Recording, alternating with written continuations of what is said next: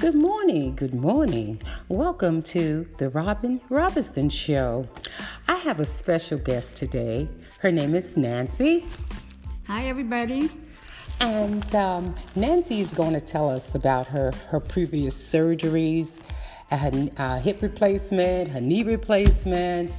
Okay, Nancy, what do you want to tell us about?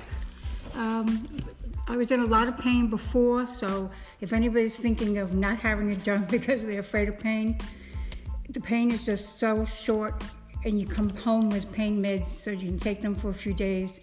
And you know that helps when you have your PT because that's when you kind of have like pain. So you take that an hour before, and and it makes you feel better while they're killing you with these different exercises.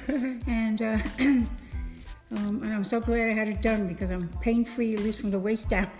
so let me ask you something. What was your recovery like? Uh, it was much easier. The hip was easier. I was surprised. The doctor said that it was going to be the easier of the two, so he said, "Let's do that first. And I said, "Well, you're the doctor. I don't know. I've never had it done before."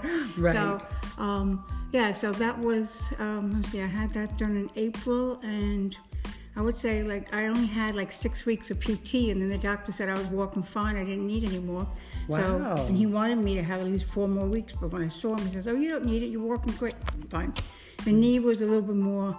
Uh, more difficult. Yeah. yeah, yeah. So when did you really know? When did you really know that you needed to have this um, knee replacement? Because a lot of people are afraid to get it done. So can you tell the, the, the people about how you felt about getting it done? Well, okay, the doctor started me with those gel injections.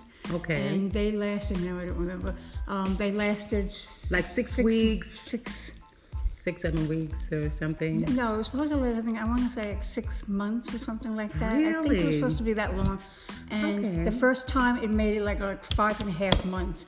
And so it wasn't too bad. They had to go through the insurance company again, right. blah, blah. Okay, that's fine. The second time it did not last as long. It oh. only lasted four months, but I still couldn't get it any earlier. So I, I kind of went back to suffering again with it. yeah. And then the third time, the third, the third time, it barely made four weeks, and they finally um, said, "Well, you can't have it again anyway because the surgery was coming up, and you can't have it." I forget three so, weeks. So, before. what did they do for you? Being that they said that you could not have it, did they give you more pain meds or what?